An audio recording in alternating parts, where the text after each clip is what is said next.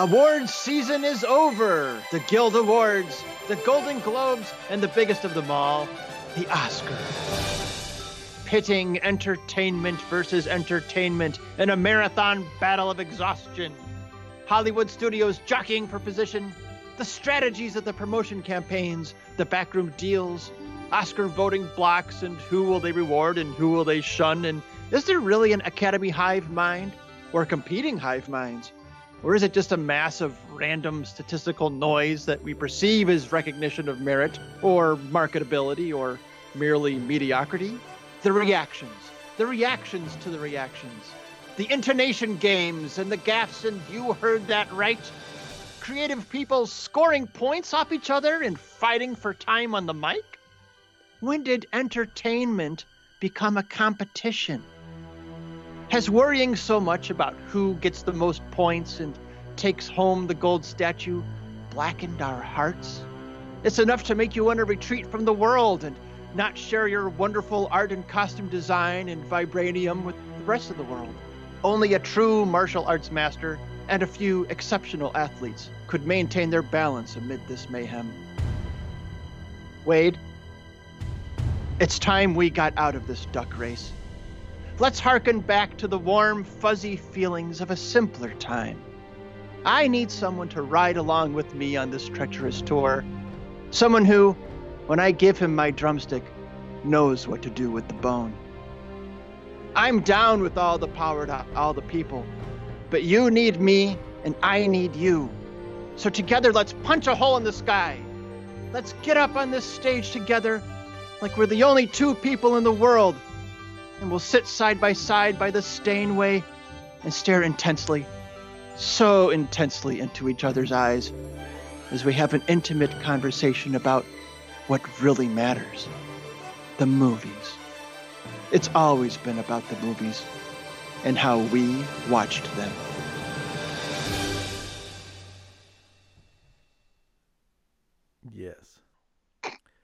But you, dear listener, only care about the podcast, which is why you're here. Hi, this is Wade and my cohort Siggy, and we are here to honor or discuss the 2019 Academy Awards ceremony. We're coming to you a couple of days late, but we've had some time to stew, to ruminate, to really kind of figure it all out and what we feel about things and not just sleepily regurgitate our immediate reactions. We've been able to process for you nuanced thought for a change. Huh? Yeah, and you all have refrained from reading or listening to anyone else's takes on the Oscar ceremony in the meantime because you you've been faithfully saving yourselves for us. I know it. Yeah, why would you? I mean, come on. Pfft. So you tuned in right to listen to who awarded it wrong. So, first of all, this was a very interesting telecast. I mean, the uh, ceremony this year, we have uh, lots of records broken. Uh, we have a record 15 women who won Oscars this year. Three of the four top uh, acting awards went to non white actors. It, the whole evening felt like a celebration of diversity with things evenly spread around different projects until the end. But we'll get to that later. We're going to build up to that. We'll build up to that because I know. Stick around. Um, this year, uh, ceremony was not without its pre-Oscar kerfuffles. We won't dwell on it because, again, like Siggy said, we're about the movies. However, you know, as audience members, we're just given taking what we're given. Sometimes, when deciding certain things like best, you kind of sometimes are forced to take into consideration other factors, like the how and the why but we're going to try to keep it as mainly to our hearts, our reactions as possible, unless it demands otherwise or we're ignorant of it. so, of course, this uh, ceremony had dealt with the host no host debate, finally settling on no host, which uh, in the beginning I thought was kind of a mistake. Uh, it seemed like it was going to be uh, just uh, getting down to business or, you know, uh, perfunctory. Like Yeah. we'd lose some of the. You'd lose some of the fun of the of the broadcast, including you know wanting to throw tomatoes at how awful the host is, right. which you know, which is again is part of the thing. It it also kind of reminded me because of how it came to be with you know, Kevin Hart going to host the Oscars, and then everybody found some old tweets of his, and then they always think you can't do that. And they finally withdrew and then said, you know what? Uh, who's going to host? Who's going to host? Nobody wants it. We're not going to have a host. And to me, that message reminded me of the um, excuse that, um, which I really did enjoy the movie Doctor Strange, but I did find one of the more like head smacking elements of their defense of why they cast Tilda Swinton as the Ancient One instead of going with an Asian American actor to fill the role. Why did they have to be American? Or an Asian? I'm sorry. You're right. Just, just someone of Asian descent. We'll put it that way. That they said, well, the Ancient One is such a complex character that dealt with a lot of entrenched stereotypes of its time, and we just didn't think we could write it in a way that wouldn't be offensive. That was their official excuse. And it was like, oh, so you so didn't trust your ability to not write a racist character. I thought it was so they could market it in China. And if they had the oh, right. villain that be might very well uh, be Asian, it. then it wouldn't do as well in China. That also might be very well it, it, but that's not the, that wasn't what they gave to us. At least that's not one of the excuses I heard. So here they were basically saying, we don't think we can drum up anybody who doesn't have a homophobic uh, tweet in their past. So, uh, hmm. so we're just gonna go with no one. Um, but weirdly enough, as much as I thought that was a mistake, this Oscar ceremony kind of ended up being what I'd always wanted in a way. I'd always said, I don't care about those little montage tributes to things that are just time filler. You always complain about how long the ceremony is, and now you're just filling time. How about you just just I want nominees who won speech, nominees who won speech. That's all I want. And that's kind of what we got, for better or worse, because there was some worse moments aspects to that, but all in all, kind of better as a format. Yeah, I thought it worked. I thought it was good. The the popular film category dismissed. Great idea. They didn't put the um, what they consider the lesser popular category awards in the uh, to be given out during the commercials. That was smart, and uh, so they kind of made a whole bunch of really good decisions. So when the end of the night came around, it was that much more disappointing. but we'll get to that later. Um, so did you notice? I, am not sure an Oscar telecast has started this way before. Maybe it has. I don't know.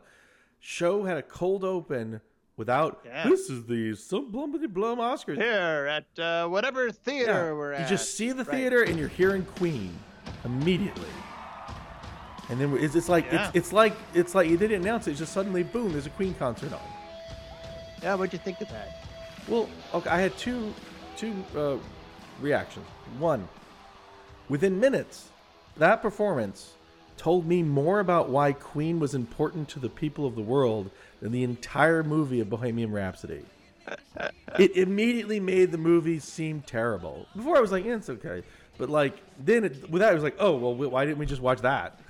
and, and they didn't even have Freddie Mercury there. So imagine what it would have been like if it had been Freddie Mercury. And then you're like, with even without Freddie Mercury, it was like, oh, now I know why Queen matters. It it would have been a lot less fun if Freddie Mercury had been there. What if the corpse of Freddie Mercury was on stage? I think You're right. It would have put a put a damper on the vibe. I think they made a good choice there. Should we get Adam Lambert So or a dead guy talk the producers up or, or a rotting uh, corpse sitting on stage? We're going that route. Yeah. Smart Good work. Smart. Uh, I liked it. I thought um, I thought it was good to start the the show with energy. I Yeah. and get the it got the room warmed up, um, which I think uh, really helped. Yeah, they were. You know, the people in the Oscars they got to sit there all, just sitting there waiting, and they're always on camera. They're all, they they are the show, so they can't. Uh, they have to always be on, and it's exhausting. So to see them like revved up and moving, like they are finally an audience for a change, that was really cool. Yeah. And uh, confidentially, I really like Queen. Which is funny. I brought them up in last year's You Awarded It Wrong. I was about to I say. didn't even know there was a movie coming out. We so- brought up a couple of things that ended up in this uh, this award show. Actually, there was one or two other things. We things. have our fingers on the pulse. That's right. Oh, and speaking of our last episode, we now know how to pronounce uh, Taraji P. Henson. Just thought I'd throw that out there. Sorry. Okay. The lack of introduction added uh, with the countless non Hollywood presenter. Well, not countless. I counted them up. There weren't that many, but it felt like there were a, a, a large uh, representation of non like movie people who were presenting. You know, you had Serena Williams and Rage Against the Machine and uh, the Jose Andres, and you know, and it gave the effect that the movie industry was trying to distance itself from the movie industry. yeah, I kind of felt like it was. It was like, oh, okay, we're not okay, all right.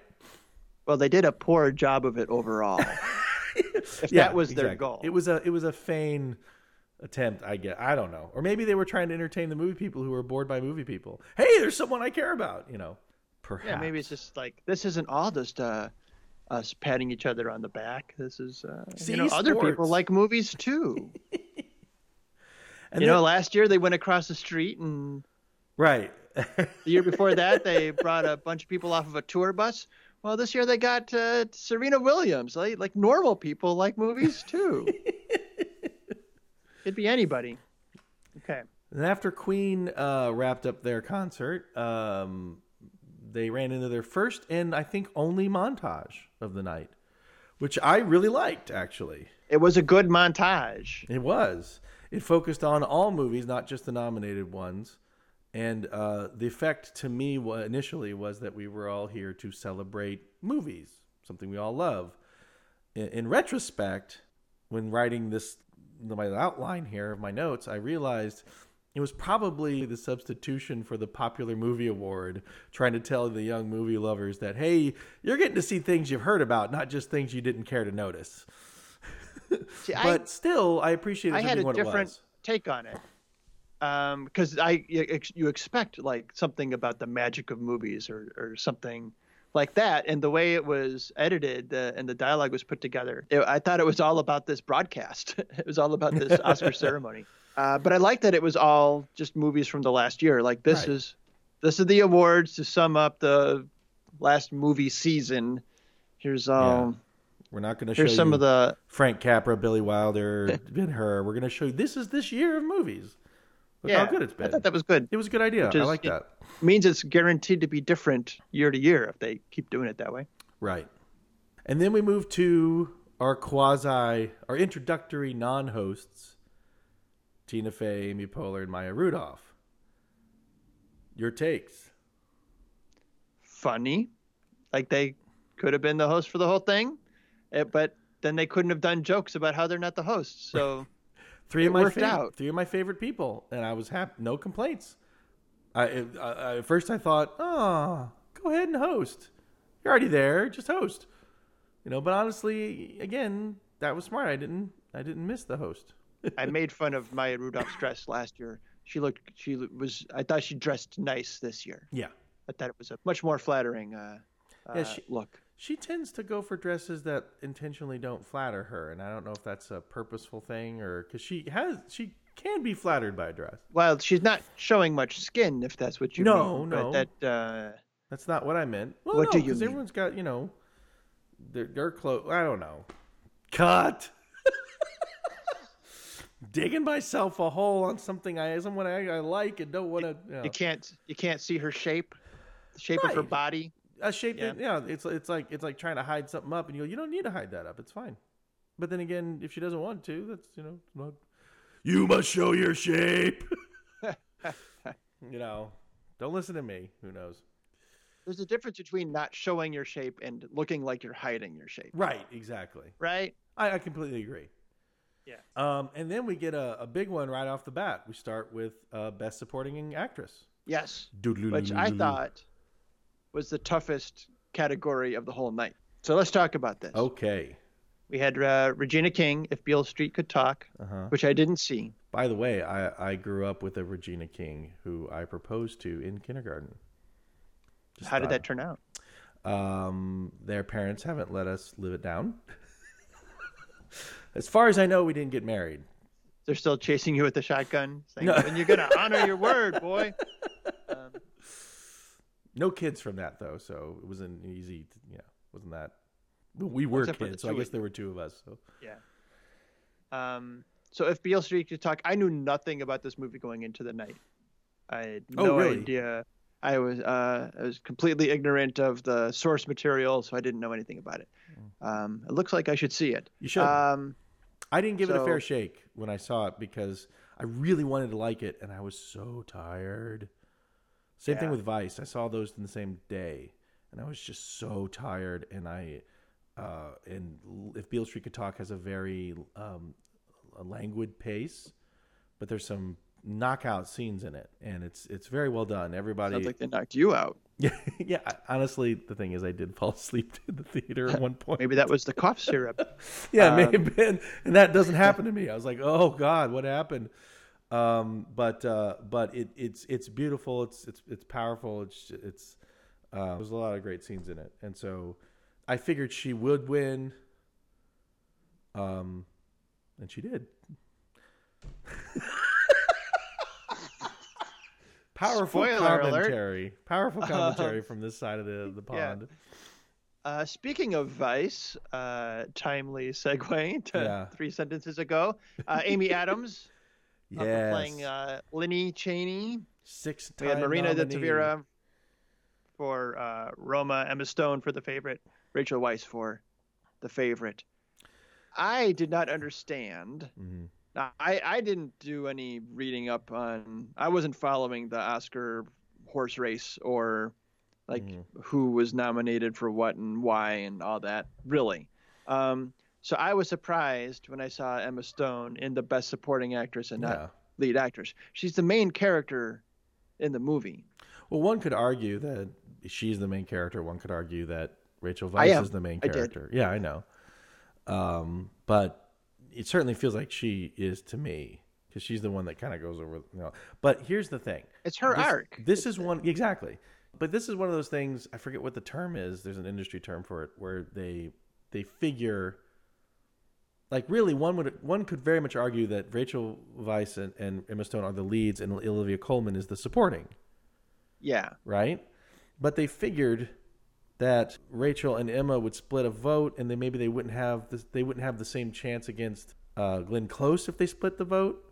So they figured they have a better chance in supporting, and Olivia has a better chance in actress. Or they figured that Olivia would lose to Glenn Close, so they're going to submit the two strong ones for supporting and see how Lynn's out.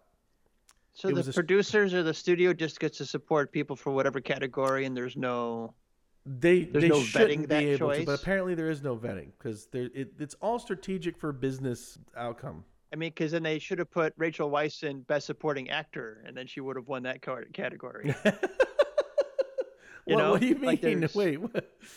There's Oh, rules somewhere about what category you can get Right. to. It's not completely arbitrary. No, but it is it is certainly it is certainly exploited. It's happened all the time. There are ton, like well, we'll look even a Green There's Book. been other controversies about it. Yes. I- Yes. yeah, Mah- I, I know, but Mahershala Ali should probably not have been in supporting actor either for Green Book. uh, it depends. I mean, it depends on your criteria. Like, you know, is it Right. screen time? Is it Because the um, movie is certainly Viggo Mortensen is the lead of that movie. Yeah, it's. I mean, well, that's the complaint is that Right. he's the. Yeah, it's the complaint. He's Yeah. the. It's his. It's his character's journey, really. Right. Um, but We'll in into the favorite, it's later. and in, in the favorite, it's Emma Stone's character's Right. journey, right? yeah. Um, it's her climb, it's her fall. So You know, like Queen Anne is doesn't have much of an arc. I mean, she's good. Whatever, whatever. We're talking about best supporting actress. Yeah. Anyway, so, so better or worse, these are these. This is where they are. But it is, it is uh, certainly debatable whether or not that sh- this should that really shouldn't have been the way that they categorized them, and it shouldn't have been. I don't. well, I'm telling you, my votes. I I disqualify Emma Stone because I put her in best Right. lead actress, right? So she gets a, a disqualifying asterisk for me. Rachel Weisz was my favorite thing about the favorite, Mhm. uh, my favorite part of the favorite. Um, uh, similar to uh, uh, what's her name from uh, uh, the Phantom Thread last year. I- Oh right, I, yeah. I like the uh, dark, dark-haired commanding uh, badasses. Um, right. uh, who are in control. I, I, I'm a sucker. Um, Amy Adams was the best thing about Vice. Vice, Absolutely. and then I loved uh, uh, Marina Tav- Tavira. I'm, I'm slaughtering her name uh, in Roma. So I. I would have given it. I would have disqualified Amy Stone or Emma, Emma Stone, and uh, and given it to Rachel Weisz if it was me. That's Mm-hmm. I'm voting with my heart. All these in all categories, I'm voting with my heart. Again, it, my heart. the head. There's a word for that. We might get to that later. I'll get to that later. There's a um, for me, my heart was split between Rachel, Rachel Weisz and Emma Stone, but so that just kind of broke that all down. Um, and the stronger, I mean, but so because again, they shouldn't have been there. So, but and uh, but I was gunning for Amy Adams, really. But Regina King is amazing in it. So she, I mean, I she was the favorite. She has a strong performance, a strong part, and so um, completely great award. I just feel like you know Amy. Is the best thing about Vice. It'd be nice to see her finally take home a statuette after all the amazing work. She's even fucking amazing in the Muppets. Her work in the Muppets, which looks very Anne of Green Gables or whatever, very prim and proper. If you actually look at the work she's doing in that, it's really good. It's really nuanced. So like she, she her. I mean, haven't- it's, it's gonna I happen. haven't seen that movie. You should. Weirdly.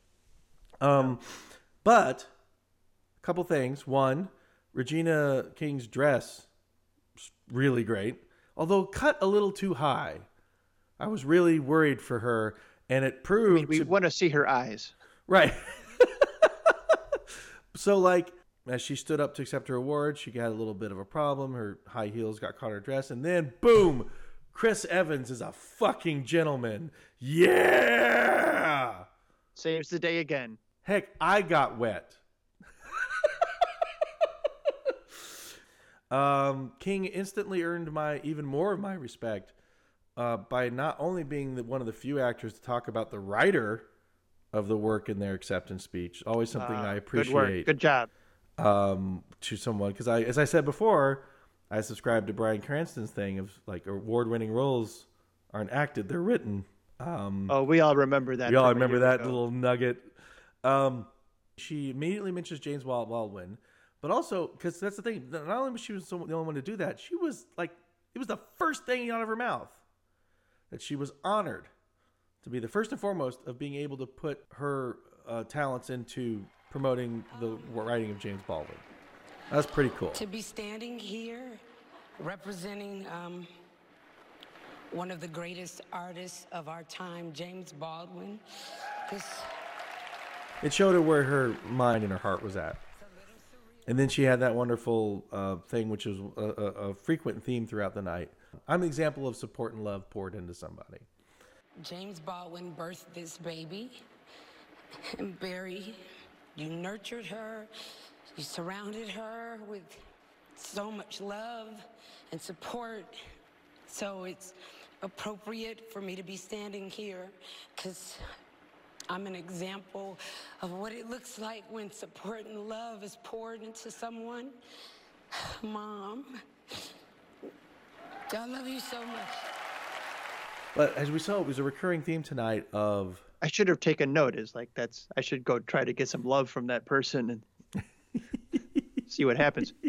Career wise, career it's wise. a recurring theme of like opening your heart, noticing people, providing love to people, supporting people. This was the big theme that everyone in this country, I believe, is starving for.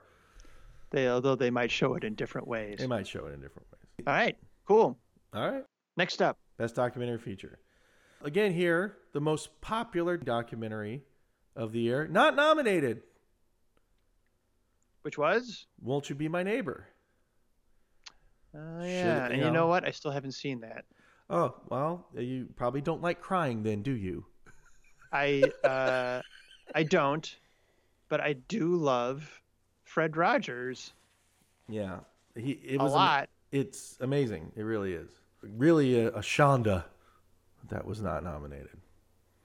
Um, but figured uh, uh, Free Solo, a Star Wars story, would win. And uh, uh, I tried to watch all the documentaries I could. I tried to watch RBG and Minding the Gap and um, what's the other ones nominated? I tried because a lot of them are available on Hulu and Kanopy. And sure enough, I got to one, two, three, four, five, none of them. so I haven't seen any of these either. Although I kept hearing "Minding the Gap" was uh, a great, and I did see the trailer for it, and I uh, I wanted to see it, but didn't get to it. yeah, Free Solo. Um, looks good. I think I prefer Alone solo, opening track off of Jedediah Parrish's Torch and Swan in my top 10 favorite albums. Oh. Well, when we get to the music Oscars, you can bring that up. Sorry, I'm I'm Another feeling- song later in the track, the, tr- the, the song has a reprise titled Alone with Band.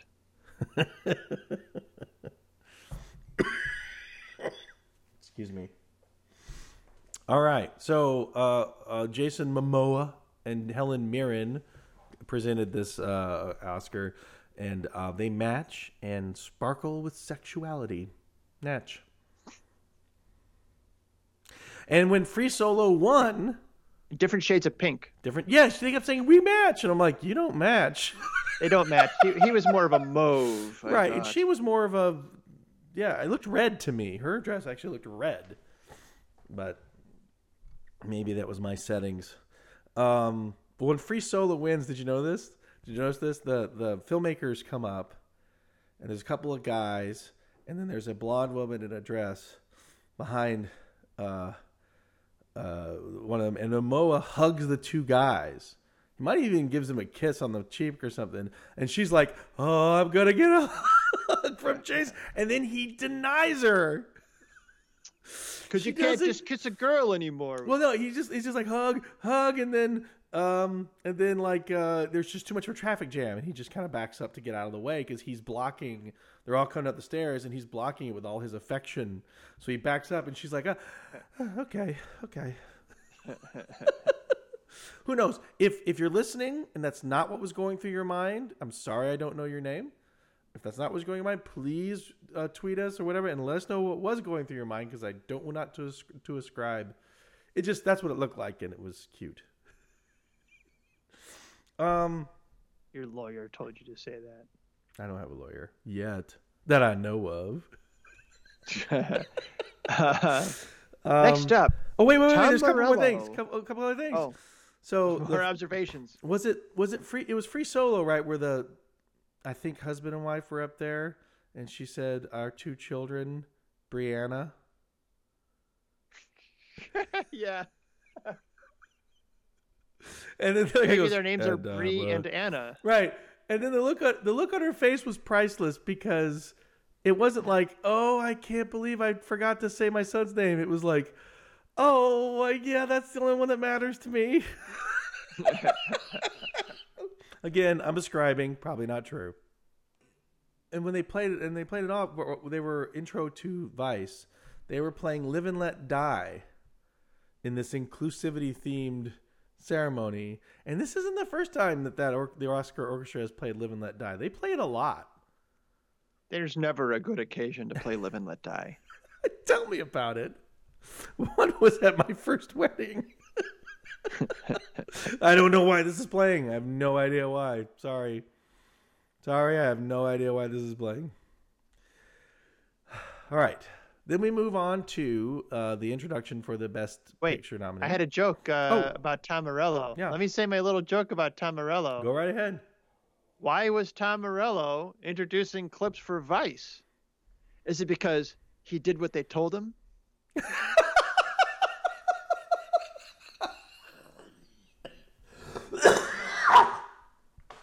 Thank you. You're welcome. My lawyer wrote that joke for me. That's great. Next up, Ellie Fisher and Laquan James. The Snubettes. I don't know who they are. These were the people I who were in the movies that were snubbed. It was like so. El- El- Elsie Fisher starred in eighth grade, my second favorite movie of the year, snubbed. Stephan James was the lead, was the um, male lead in probably supporting the male lead in If Beale Street Could Talk, snubbed. So all they were missing in this was Ethan Hawke and Toni Collette. And we could have all the movies that should have been nominated and weren't. You know, I was I didn't know their names, and I, where did I where did I get Laquan James? I do not know. It's, it's, it's You know what happens a lot James, is um, I wear wrist braces when I type, and so if I'm on my MacBook, they made the trackpad bigger, Yeah. and so now the pads of my thumbs overlap, and my uh, the metal in my um, wrist Uh-huh. brace like activates the pad, And so if I overlap it, I'm constantly moving my cursor around while I'm typing. So as I'm taking notes, I'm suddenly I'm my I'm suddenly typing on a line eight lines up.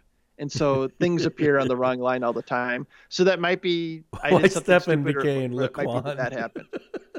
I have no idea. I, I No did idea. write down Ellie Fisher and not Elsie Fisher. I'm not a very good typist either. Uh, yeah, I met Elsie Fisher actually a long time ago. She was the voice of uh, the littlest girl in Despicable Me, and we did a voiceover shoot with her for promoting that movie. And uh, I met her when she was like five or six years old. Nuts. And I thought she should have been nominated Best Actress. I really do. And I- I and did see eighth grade. I wanted to. It's uh, wonderful. I can't I can't praise enough. And as much as Hereditary frustrated me in the end, uh, I don't think Toni Collette's performance should ever have been overlooked. And Ethan Hawke, I never saw Hereditary either. Hereditary might drive you nuts. Let's not get into it. All right. Okay. Sorry. Uh, best costume design, right? They. Oh no, best makeup and hairstyling. They they did. So uh, who did you think should win? Well, Vice. I mean, I didn't see the other two movies. And who we think would win? Vice. And who won? Vice. yeah. Of course. Right. I mean, it's There's not it's much to say. Not much to say there. There's a famous person. They made someone who doesn't look like him look just like him. Right. Oscar. Oscar. It was not a darkest hour situation uh, in that regard. Although here's the thing, Steve Carell was good as Rumsfeld, but even with the makeup, I could not stop seeing him as Steve Carell though. Yeah, that that is true. Right. I Yes. could not stop. And Steve Carell has disappeared in other stuff before, and I thought he was really great. And he was good in this, but I could not stop seeing him as Steve Carell and not Donald Rumsfeld. It was hard. He was not bad, but yeah, he couldn't. Right. He couldn't Right. disappear. Yeah. And I don't know what that what that was about, but whatever. Which is fine. Like that shouldn't be an expectation. Right, no. What? I didn't think I was actually watching Donald Rumsfeld? Yeah. Right. We don't. That's that's not like you know. That's not something you go to the movie saying. I. Oh, Steve Carell's in it. I hope I never see him. Exactly. It's like, oh, That's Steve Carell's in it. Generally work. Right. Right. Um, then uh, the Snubettes uh, went to uh, again uh, intro best costume design. No, that was Brian Tyree Henry and Melissa McCarthy. and Melissa McCarthy. So the bit, what'd you think? It's great. It's fantastic. Yeah. Uh, I thought it could have led to something more, but I did like the hand puppet, and I like uh, Melissa McCarthy's commitment, as always, is both of their commitments Yeah. t- was This is the dress covered in rabbits. And Right. For those who aren't listening to this three days after, but and the hodgepodge of whatever Brian Henry was wearing. It was Yeah. like it was like a mishmash of all the other movies, I think. Um, yeah, so great. And then got and uh, so the award uh, went to Black Panther, which marks the first ever Oscar for Marvel. They have not gotten one yet. Marvel Studios, Marvel or, Studios. or any, I guess, any Marvel property. Probably. Well, Marvel. Well, well, uh, yeah, I think so. Probably, definitely first ever. Uh, yeah, nom- uh, win for a Marvel Studios movie for sure. I haven't checked Well, the other nice. one. Um, so and like, well deserved. I mean, and- I thought it yes. was clearly had to win. Yeah, it was pretty amazing, and the uh, I did think about you during it because, but it's not the costumes problem. But I did think of you saying, "Yeah, the end of the movie is just the hero fighting a doppelganger of himself." and I and I and so I thought of you during that win. That's a writing problem. Yeah, it's a writing problem. But uh, Ruthie Carter making history as the first black woman to win Best Costume Design. Give it up. It's nice. Woo.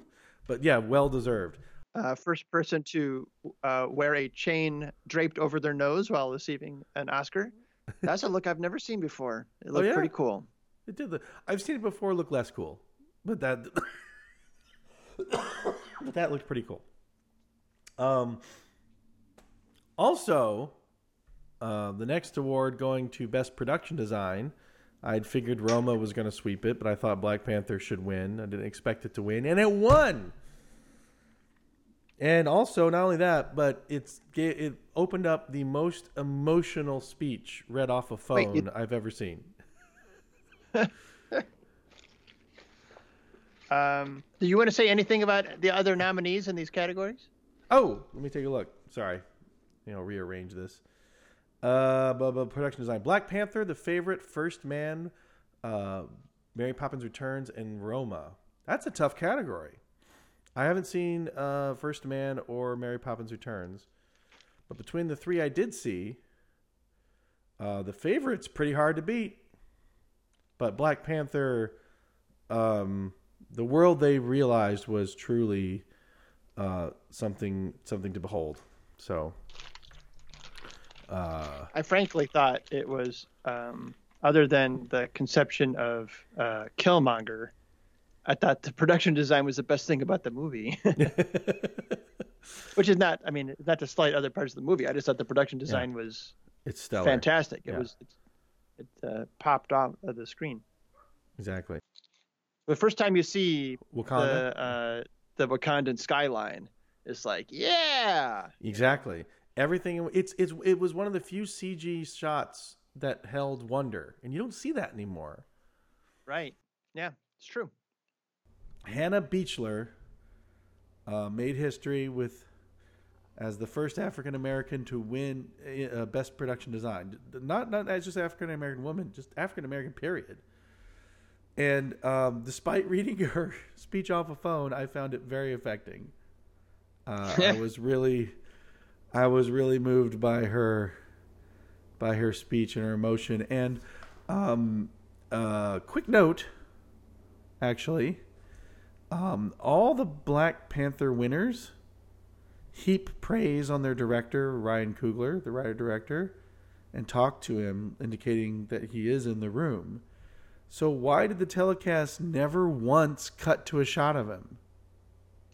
Did you see? Did I miss something? Uh, no, I think you're right. They I never think did. They were. That's weird. It really bothered me. I'm like, what's going on? Is he wearing something that they don't want people to see, or or, or is he like, what's? Why are they not cutting to him? Everybody else they reference, you know, you can just feel the cameraman running to find the person that they're supposed to be shooting, and never they had ample time and like three whole speeches, and they never did it. It really upset me. I don't know if there's a story there or not. yeah, I did a quick search online. I didn't see anything. Maybe um, I don't have a good. uh Maybe he was just like really nervous, like lots of flop sweat, and kept falling out of his seat. And Ah, he seems like a pretty like cool felt- customer, really. I I don't know much about him. sliding out of his seat from flop sweat.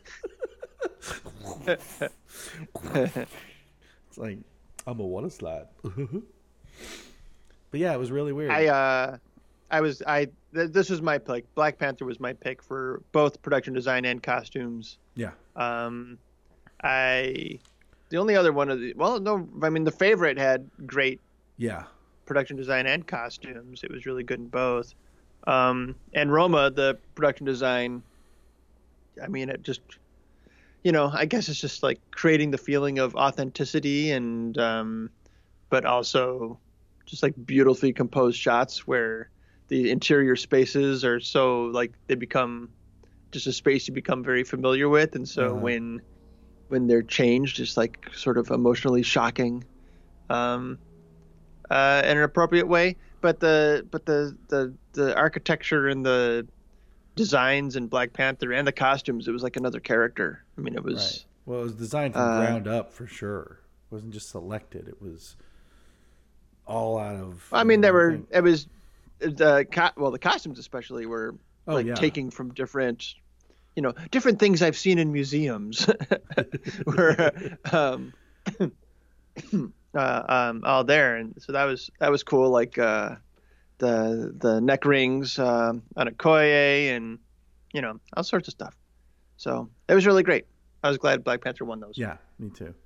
And the and and you know what? Not only so two uh, Oscars in a row for uh, historical wins in both categories, and two Marvel wins its first two Oscars one after the other. It was just a little condensed. I don't know. It was cool. It still bothered me. Why Like two dueling Black Panthers. with gold, you know what's funny i saw I, I googled something to make sure i was right about it and i brought up this thing that said black panther uh, first oscars for marvel and it was an oscar related thing on black panther and it said but can it win the gold? And they the picture they showed was of killmonger's black panther suit. I'm like did they choose that just because of the gold necklace and they realized that's not black panther well i, I guess he was assuming the mantle but uh, never mind black panther's a construct It's like the Phantom. Right, exactly. Whoops. All right, after that, was it? No, I, I lost track of a couple of these because in the Bohemian Rhapsody wins. So was the next one cinematography? Yes, Tyler Perry introducing cinematography. But yeah, so of these of these these were the nominees for cinematography It was Cold War, which I really wanted to see so I could have an opinion on that. It looks beautiful. Uh, the favorite, Never Look Away, which I believe is from Germany. Is that right? Uh, Roma and A Star Is Born. So Star Is Born being the only American film in there. What was your pick? My pick was Roma. Uh, for some reason, I I was leaning toward Cold, Cold War sight unseen for some reason. That was pretty dumb. uh, I love the favorite though. I, I mean, the, the the the cinematography in the favorite's really good. It is. It Uh, is. and for and, Uh, and- not a style that I'm a generally a big fan of, I guess. I don't even know how to describe it. The kind of does do the does the use of fisheye lens count as cinematography? oh, I forgot about Or is that a- that. Yeah, Is that a director's choice? I don't I don't generally consider that cinematography, but maybe it is. I don't. well, it technically it's a lens on a camera, so yeah, it technically does. But But it's, it's, probably something that was in the storyboard. I mean, it seemed like the right. But why? Yeah, fisheye I don't know. immediately immediately makes me think of the camera. the fisheye lens is really i mean i guess there was a lot in that movie that's like distraction str- strategic distraction i guess that happened a lot like the modern day but that was a- dancing and the dance. Uh, yeah yeah and you know the um uh, uh, you know a little holding your nutsack uh dancing um with the fruit um uh but the and i liked all those choices the fisheye lenses was not a choice i was behind at all right. Um, but I mean, I couldn't deny that Roma was gorgeous.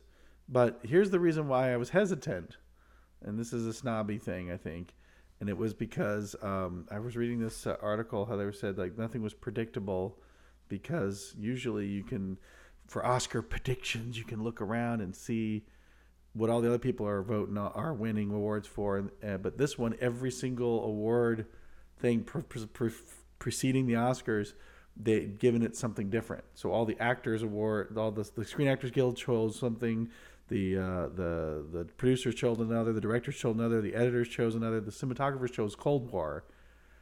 And um, then uh, uh, Roma wins for cinematography, and the director. Well, he is a cinematographer. That's that's not not trying to say that, but he's primarily the director. He wasn't in the. So it was like interesting to be like to see like oh it's going to someone who wasn't traditionally a cinematographer, but he did do the cinematography, so I can't really say that. There was kind if of a he like did the work he did if the he work He did the work, right? he did the work. So I'm not. I shouldn't have that in there because it is gorgeous. Does So- Bradley Cooper not get Good lead actor point. because he was director? or not get director because he's an actor, right? yeah. Costner, give your thing back. So yeah, dumb, dumb reason to feel that way, but it was hard to shake. Weird, weirdly, it's like I wanted to stand by my cameraman peeps, you know.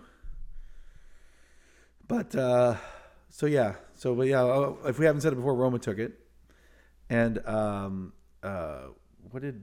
Oh, that was the The first. Star is. Born. Star is Born is gorgeously shot. It really is. Um, It really is. That's, that was my second choice. Yeah. Not having seen uh, the other foreign ones, yeah, it was really something else. not because they were foreign necessarily. Um, yeah. Okay. Um, that was the first win for Roma, correct? Yes. That was Roma's first win, right? First win of the evening. Hint: Then uh, uh, Khaleesi comes out. Khaleesi, that's right. Emilia Clarke, uh, sporting her heavy eyebrows. You know, and Yeah. she's got her uh, platinum blonde wig or silvery gold uh, wig on. I don't notice uh, how heavy her eyebrows are, but I, I, I dig. Well, I, I've uh, I got to say, I love uh, a handsome, thick eyebrow on a lady. Me, me too. Me too. And I- I can't stand like, these oh. drawn-on ones. I can't, and the pencil thin ones. I don't like it. You need a good eyebrow. So I'll be happy if, um, if well, you know, I think Lady Gaga is and A Star Is Born are going to make uh, women with strong noses like a new Woo! fashionable thing, which I'm a fan of a woman with a strong nose. And now, You know what that uh, means? uh, and Khaleesi, you know, with her big eyebrows, I'm like, okay, the next thing, maybe the next thing after the the big nose ladies Uh-huh. will be the the thick eyebrow ladies, which I'm not. You th- and anyone who thinks I'm making a joke, I'm totally not. Right. I, I, I think eyebrows to me are one of the most important things on a face. Yeah, I, I love the movie Rashomon, but in a, the movie's kind of hard for me to watch because the style they do in Rashomon was like they shave the eyebrow and then they draw those little squares on in the middle of the forehead. That just freaks Right, me the right. fuck out. I'm so freaked out by that. It looks so it's Because like so you expect a, like a door to open and a Right. to pop out. two on either side. Yeah. So uh, yeah, like like me some eyebrows.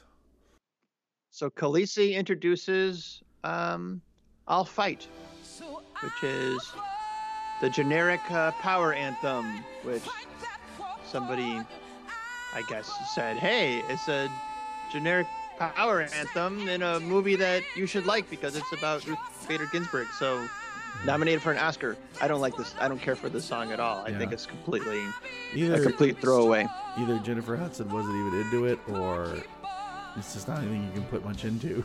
Because yeah, it was a flat performance of a flat song. To uh, borrow a phrase from J.D. Riznar, that's garbage music. don't uh, I just feels felt like it came out of a can.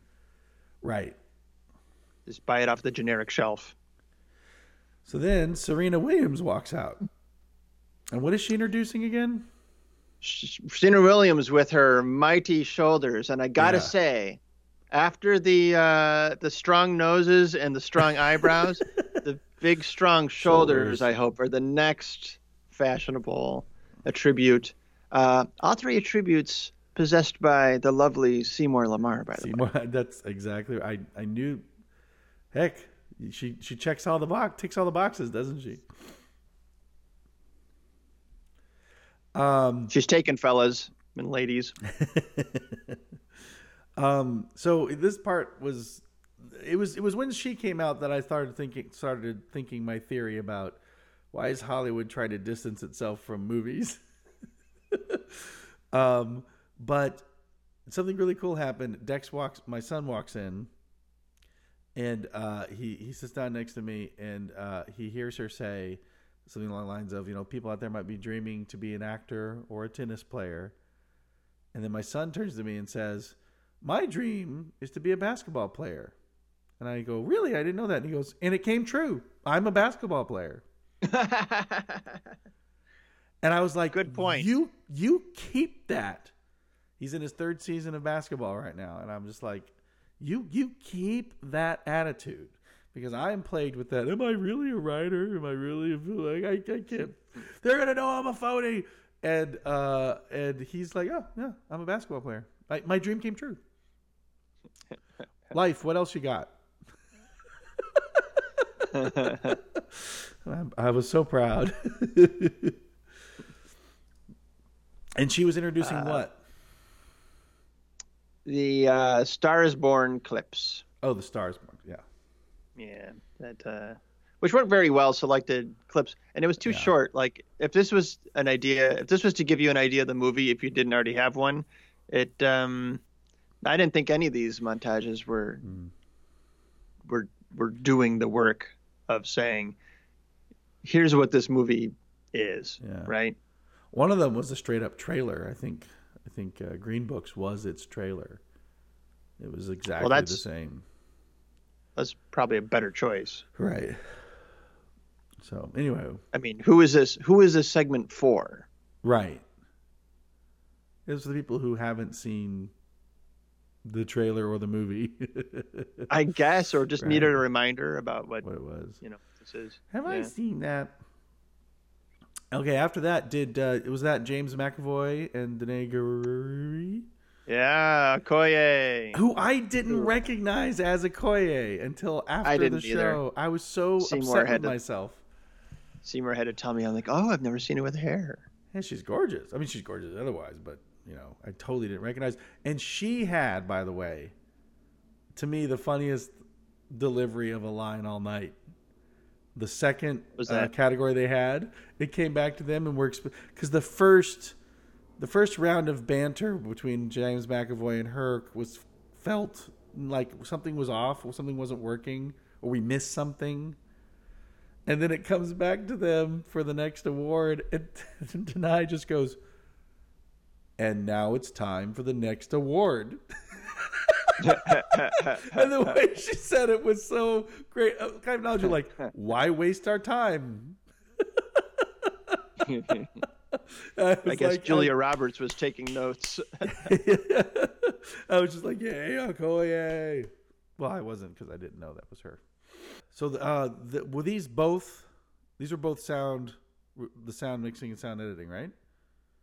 The ones that they introduced. yes, first sound editing. That's sound editing, and those those uh, were Black Panther, Bohemian Rhapsody, First Man, Quiet Place, and Roma.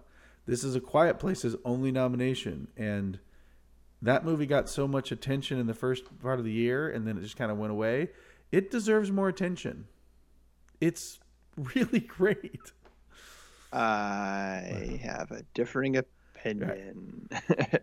Well, I look I go ahead. No. I look at it as a parable for straight. I'm able to get over some of some logic leaps. Uh, just looking at it as a parable for what it is to be a pa- I mean, like this is a parent's life from the moment they're born. It feels like this, and and I was on board with it the whole way. So, also, somehow my co- my uh my I did somehow my disc had been uh preset on my thing or whatever didn't play any subtitles. So I had no subtitles the first time I watched it.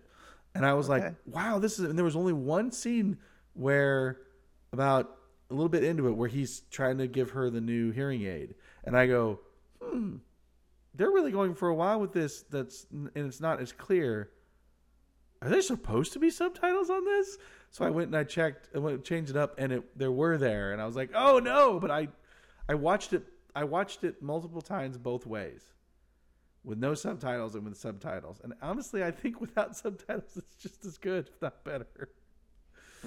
it's pretty. I think well, two scenes really needs them, but after that, you don't need it.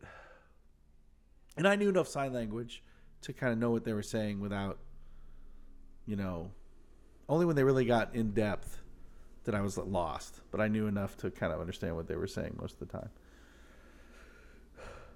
But you're oh, sorry. So, you- you're you're in a differing opinion. I mean, you know, like the movie asks a question very early on, which is it doesn't. The movie never asks the question, but I sure had the question: Where the fuck are they getting electricity?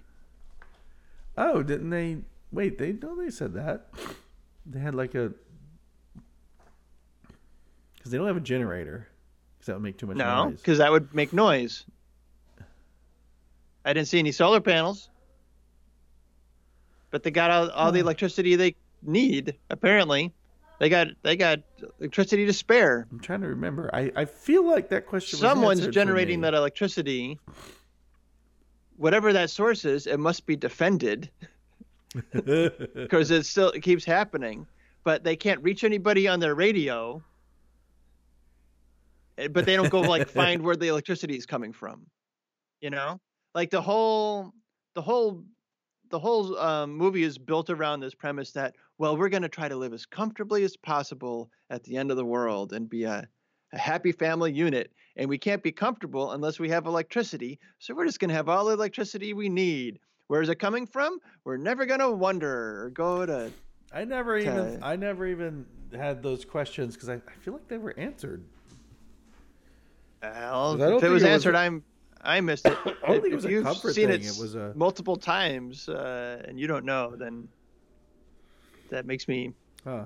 I don't yeah, Wonder I if it's I there. Can't, uh, I can't speak to it. Also, when you build stairs, who hammers the nail upward? and how does True. and true. then, you know, like I've stepped on a nail. The survival of my family is paramount. I'm not going to do shit about that nail. yeah, that that was bothersome. Like the nail's still fucking sticking up out of the stair. Yeah, I kept waiting for it to you got to do again. something about that like you know just like the steps you would the the the obvious logical next step you would take for survival they kept not taking it and like it's not even like a point of tension in the film that they're not doing it it's just neglected and overlooked Yeah, there were there were Like, a I'm- couple I'm of things sorry, like I'm that, not- but it it did for some reason the, the logic holes didn't bother me as much as it did you, I guess. our friend our friend Levi uh, expressed it very well is that um, is that there's there's something that's appealing to about uh, apocalyptic fantasies because it's um, it's like self reassuring that I could make it work. Right. Oh, right. You know, yeah. it's a fantasy that I could make it. If the world ended, I could figure out how to survive. right. Right. Um, and it's there's something ego stroking about that. And I thought I thought that movie that's all it was. Uh, Oh, I didn't get that. I thought I, you I, know. I, I thought uh, they were trying. It was like I thought it was kind of a a, a, a, a miserable a, a, trying to make a normal life in a miserable world. And the and the fact that uh, uh, she that the, the dog that they had the experience of um, uh, living of uh, you know the, as a family learning how to uh, communicate with their deaf child has uh, given them an extra edge. Like what was seen as a disability is actually a plus. Like they gave them a special training to actually have a better edge on how to survive and communicate within this otherwise miserable and like horrifying world. Uh, so yeah, there, it was one of the. It was one of the. To me, it was one of the few uh, post-apocalyptic. It was one of the few post-apocalyptic movies that didn't feel like a wish fulfillment fantasy, you know, or like one that was like, uh, like you said, like ego stroking to be like, I can make this work. It was like, no, this this was something was like, it, they're gonna have a fucking baby when you can't talk. You can't even whisper. right. Oh But- well, there's no problem. We're gonna put it in a box. Well, that was just We don't have to- sad. Well, it's it's you know what also that reminded me of. There's a um uh, an article. do you ever- There's an article written about um in in Italy or maybe it was Sicily. I can't remember. and it's a happy box because I've made, I've crafted little dolls to hang over the box. I'm gonna put my, my the coffin. I'm gonna put my Well, live if baby. if in. you're gonna put your baby in a coffin to keep it alive, wouldn't you want to try to make it not so miserable? You want to be like like I, I'm not gonna I'm not gonna mince words here. This is gonna suck, baby. We have to, in order for you to survive, we got to put you in this box and not touch you. I thought it was heartbreaking. How'd they get in their food? They can't pick any of that corn. Who's planting that Shuck. corn? Shuck, they are very quietly. Why? You can't pick it. You can't. You can't shuck it. Not with a harvester. They have to go out and do it by hand. Have you ever picked corn? I by have. hand? I grew corn in It- my backyard. Right. It snaps off. How are they gonna cook it? You can't eat raw corn.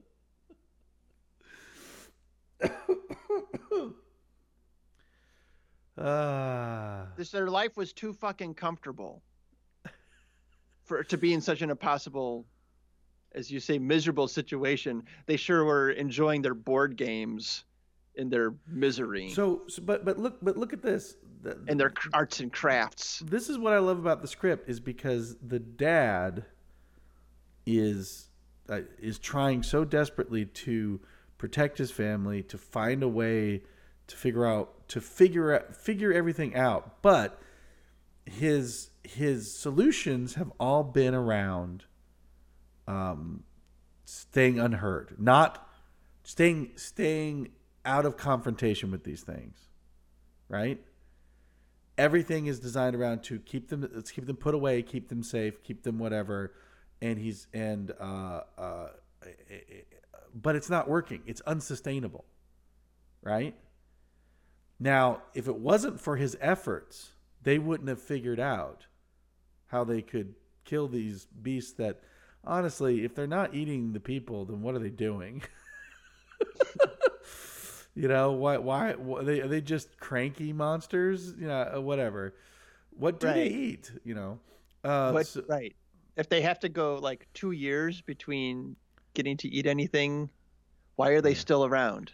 Right. why are Are- they still in sprinting distance? were they? Were, are they? Are they? But then again, it's like, are they bio machines that were sent here as scouts? Are they not even like the alien populace? They don't know. So I, I you know, I, I felt like that was open enough for it for interpretation to not be illogical. But the um the uh um but if it wasn't for his efforts in trying to figure out how they work and how they operate and and, and to get his daughter another a, a, a, better way to be able to keep herself safe by hearing, they wouldn't have figured out how to fence. But if the dad had kept going, you know, his, his only real moves were hide away, be silent, and uh, sacrifice and self-sacrifice. Uh, and it isn't until the the women step up and actually like my colleague uh, at work, hi Hagen. He he was very frustrated with this movie too. We had a lot of battles like this back and forth when it came out, and he just couldn't. He goes, "Why did they never try to kill one? I don't understand." And I go, "Well, we don't know. Maybe they did and they couldn't, or maybe they could never.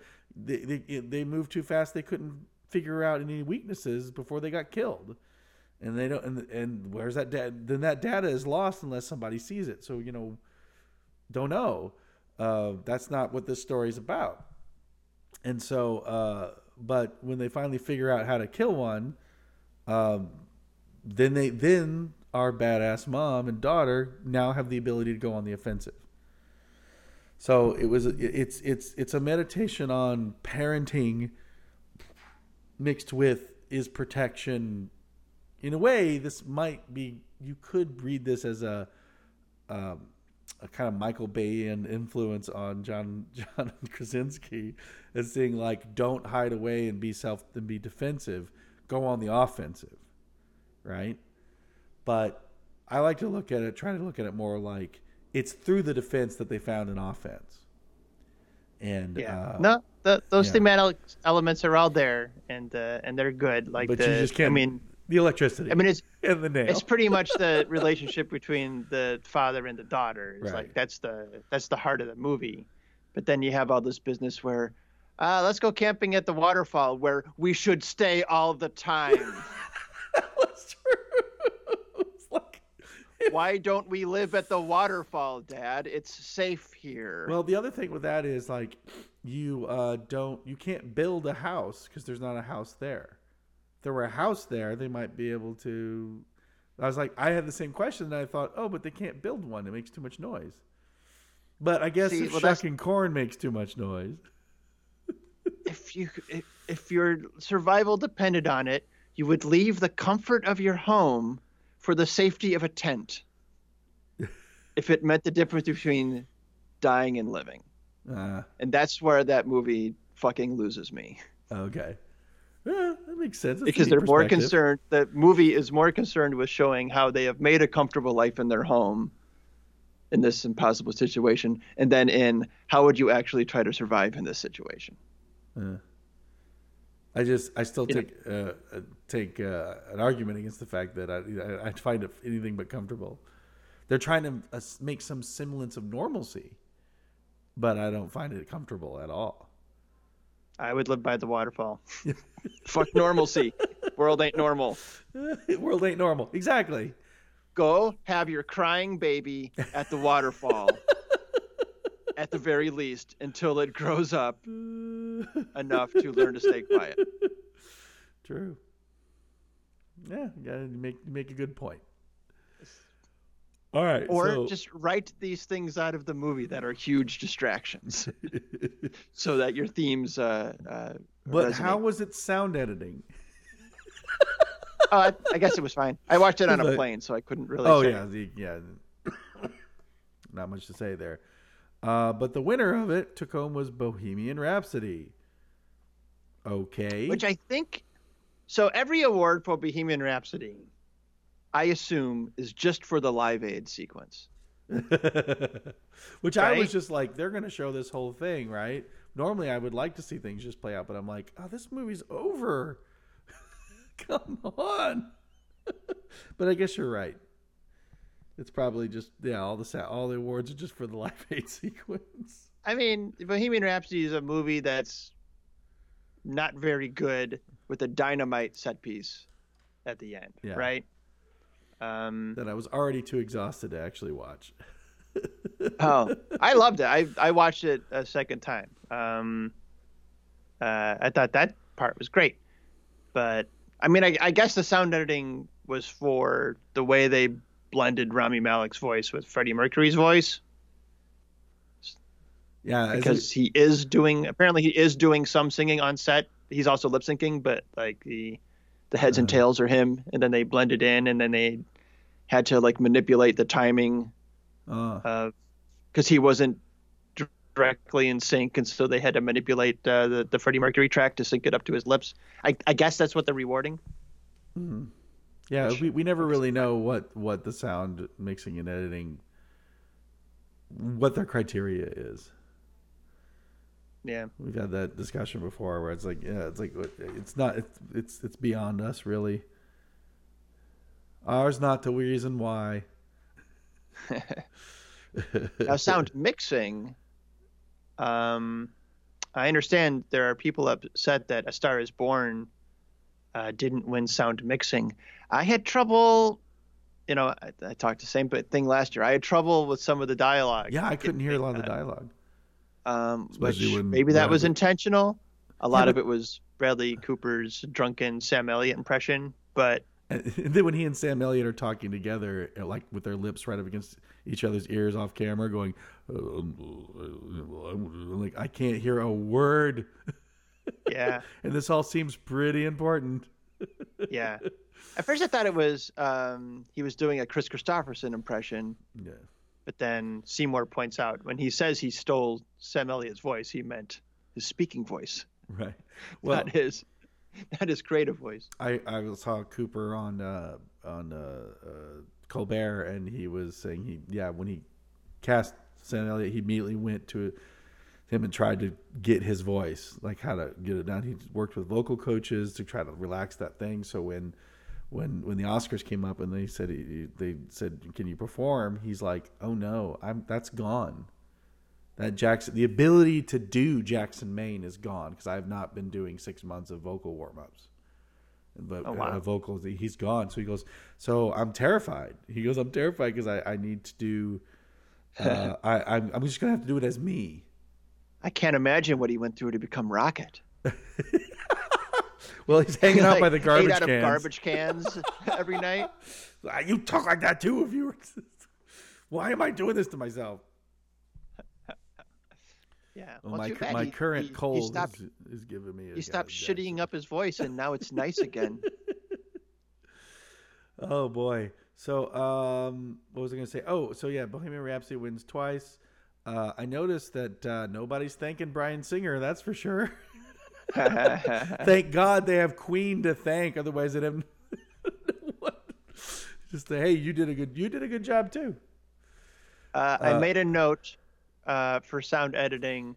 It was the first time all night that it was all white guys winning an Oscar. Yeah, yeah. See, last year, Nice to see them spreading it around. right?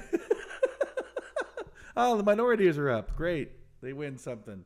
No, like um uh like last year it was all the theme was diversity and how you know uh, the Oscar's so white becoming everything and then everyone's every person gets up and talks about diversity and then everybody who wins an award is white. And then this year um, everyone's talking about we need to love and support everyone, and now we have the and then the, the, we see a much more diverse. Although it kind of felt like throughout the whole ceremony, throughout the whole ceremony, it felt like it felt like every movie was sweeping at a particular time. It was like, oh, Black Panther's winning all the awards. Oh, Bohemian Rhapsody's winning every award. Roma's getting everything. Like it, for some reason, they kept having it, it, they spread it around, but it did feel for a while that like each movie was sweeping which I guess is good. That's really what you should have, unless it's Bohemian Rhapsody, which isn't really that good. um, and that's not to say that there wasn't good work in it. I mean, rounding out. Coming up next, Best Foreign Language Film, Best Supporting Actor, and a montage of coughs and sneezes on You Awarded It Wrong, the 2019 Oscars.